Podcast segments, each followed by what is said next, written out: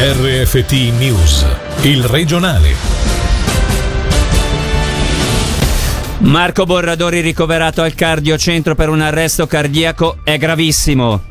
Ritrovato il corpo della 31enne thailandese risucchiato domenica dalla Verzasca e oggi nelle stesse acque c'è stato un altro principio di annegamento. Criptovalute, 3 milioni di franchi di bitcoin andati in fumo, la prima class action nel mondo parte dal Ticino, un centinaio le persone a cui è svanito l'investimento nel nostro cantone. Buonasera dalla redazione. In apertura l'arresto cardiaco che ha colpito oggi il sindaco di Lugano Marco Borradori ricoverato al cardiocento in prognosi estremamente riservata. Ulteriori aggiornamenti non verranno dati prima di domani mattina, comunica la struttura ospedaliera. Per i dettagli al momento disponibili sentiamo Fabrizio Coli. Il malore che oggi intorno a mezzogiorno ha colpito il sindaco di Lugano è avvenuto in assenza di testimoni mentre Marco Borradori stava facendo jogging a Vezia, un'attività, quella della corsa, non nuova per lui che si stava anche preparando in vista della Stra Lugano. Nel pomeriggio avrebbe dovuto partecipare all'AC a un incontro con gli ambasciatori nell'ambito del Locarno Film Festival. Non ci sono dettagli sul tempo intercorso fino a quando il 62enne è stato soccorso dai passanti. Il ricovero al cardiocentro, informa la struttura ospedaliera, è avvenuto poco prima delle 13. Immediatamente affidato al team multidisciplinare, Marco Borradori è stato messo a beneficio di assistenza cardiaca meccanica. Le sue condizioni sono apparse da subito critiche e la prognosi estremamente riservata. È stato ritrovato il corpo della 31enne thailandese del canton Lucerna scomparsa nelle acque della Verzasca in zona Lavertezzo domenica e oggi nello stesso posto c'è stato un altro principio di annegamento, ci dice tutto Angelo Chiello. L'incidente è avvenuto poco dopo le 15, protagonista sempre un 31enne, questa volta cittadino svizzero residente nel Canton Vaud che per cause che l'inchiesta di polizia dovrà stabilire si è tuffato da 6 metri d'altezza urtando una roccia senza più risalire. Provvidenziale l'intervento di una giovane bagnante presente nelle vicinanze che con l'aiuto di un'altra persona è riuscita a trarre a riva l'uomo. Oltre agli agenti della polizia cantonale e in supporto della polizia intercomunale del piano sono intervenuti i soccorritori della Rega che lo hanno trasportato d'urgenza in ospedale. Stando ad una prima valutazione medica la vita del giovane non è in pericolo.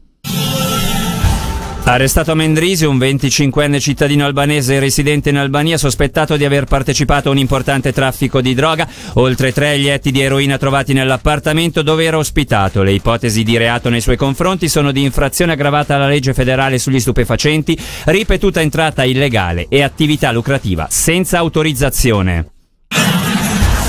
Aumentano durante gli eventi estivi gli assembramenti e i rischi di borseggiamento, a comunicarlo la Polizia Cantonale con un flyer di prevenzione. Nel 2019 sono stati 179 i casi segnalati, nel 2020, caratterizzato dal lockdown per la pandemia, sono stati invece 120. In costante diminuzione i furti con destrezza, sentiamo il portavoce della Polizia Cantonale Renato Pizzolli che dà alcuni consigli. Effettivamente non è necessario andare con oggetti di valore a una manifestazione, quindi portare lo stretto necessario per spendere e magari acquistare qualcosa. Non lasciare mai incustoditi borsa o comunque i valori che si sono portati vuol dire averli sempre sott'occhio e se possibile anche avere l'apertura della borsa, dello zaino, di quello che è, non verso il pubblico ma verso se stessi. Il denaro, se è possibile, se si ha una tasca interna, la tasca di pantaloni, pantaloni e quella davanti aiuta molto a rendere inaccessibile alle mani l'estre. Nei grandi magazzini è possibile che col carrello si appoggi la borsa anche per pochi secondi, lì non c'è più né distanza né controllo, questione di uno o due secondi il borsellino se n'è andato insieme al ladro. Quasi 3 milioni di franchi andati in fumo. La prima azione legale nel mondo delle criptovalute parte dal Ticino, non era mai successo prima d'ora. Si tratta in assoluto della prima grossa class action in questo ambito che sta coinvolgendo investitori in tutto il mondo, compreso un centinaio di ticinesi. Sentiamo il servizio di Gianluca Albisetti. Troppi soldi bruciati. È questa la motivazione principale che ha spinto degli investitori ticinesi a inoltrare una causa legale sotto forma di class action contro Binance, ovvero la più grande e importante piattaforma online al mondo di criptovalute, che permette di effettuare l'acquisto, lo scambio e la vendita delle monete digitali. Lo scopo è quello di riavere indietro i propri soldi persi per colpa di alcune significative oscillazioni di prezzo sulle criptovalute.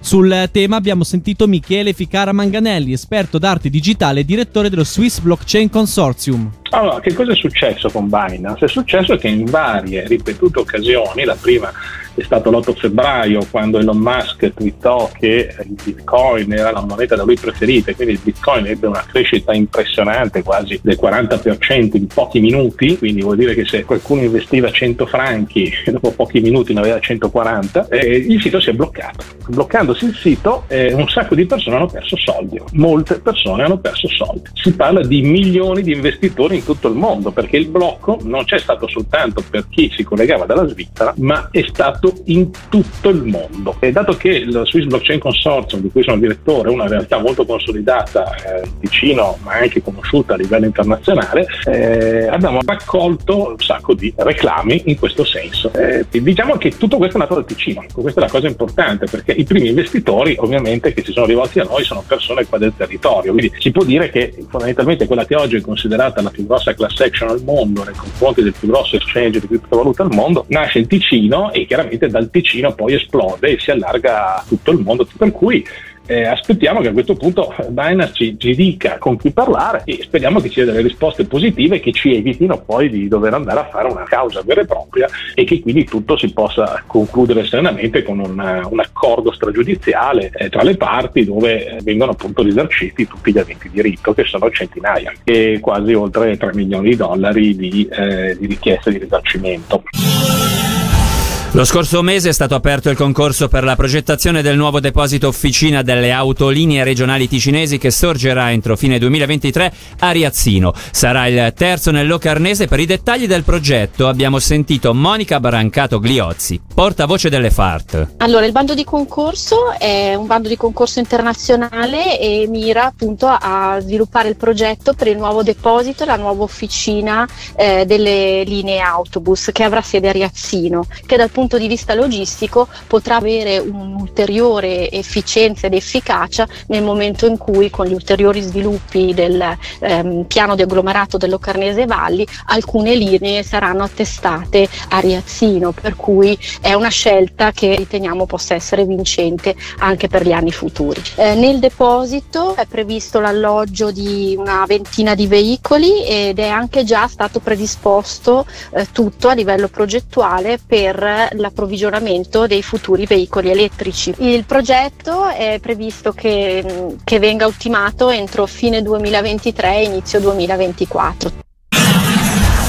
Prosegue il 74esimo Locarno Film Festival. Piazza Grande questa sera propone il film Free Guy di Sean Levy e la presentazione di Open Doors, la sezione dedicata al cinema del sud e dell'est del mondo. E dalle diverse parti del mondo provengono anche i visitatori che il Pardo attira a Locarno, ai quali abbiamo chiesto come vivono questi giorni di rassegna.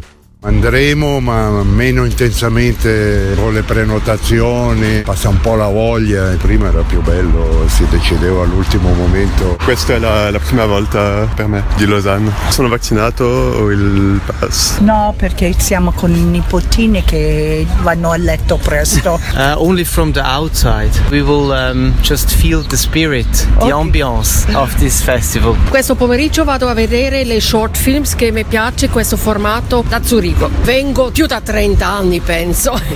magari fare un giro alla rotonda, vediamo com'è il tempo, magari ci fermiamo a guardare un film. Io sono dal Perù, da adesso anche sono qui in Tisin. Perché abito lontana, dover programmare in anticipo diventa più problematico. Alla rotonda oggi penso di andarci perché è bel tempo. Io mi siederei in piazza e passerei la giornata in piazza. Io trovo che sia magico, dovrebbe durare più a lungo, poi ci sono tanti giovani, mette allegria in cuore. È estremamente interessante, cioè forse i migliori film in assoluto, anche se dagli anni storici era più divertente, si entrava al Rex e si rimaneva al Rex dalle 11 mattina alle 6 di pomeriggio. Ci sono venuti gli anni scorsi, però alla rotonda io ci andrò. Sì, ci vado, sono qui per il festival. No, vado al mare. Sinceramente no, perché mi godo l'estate al fiume, non mi piace più l'ambiente che c'è in rotonda. Apprezzo un po' la sua unicità. From Bern, Switzerland and uh, we are here for the festival. Abito a Locarno, magari un film film o due, però sempre bello, c'è più ambiente.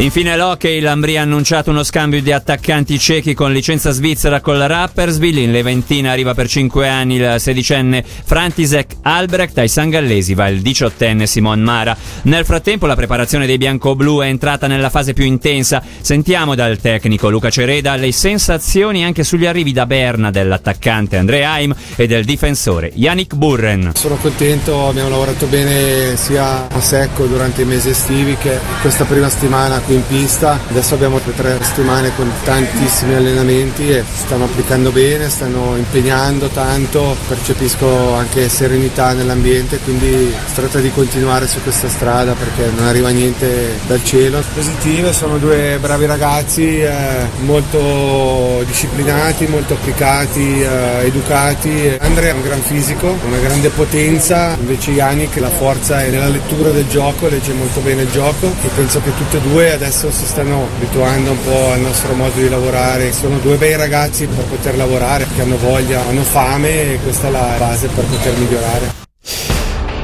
Per oggi è tutto, l'informazione torna domani mattina alle 7. Il regionale di RFT, il podcast su www.radioticino.com.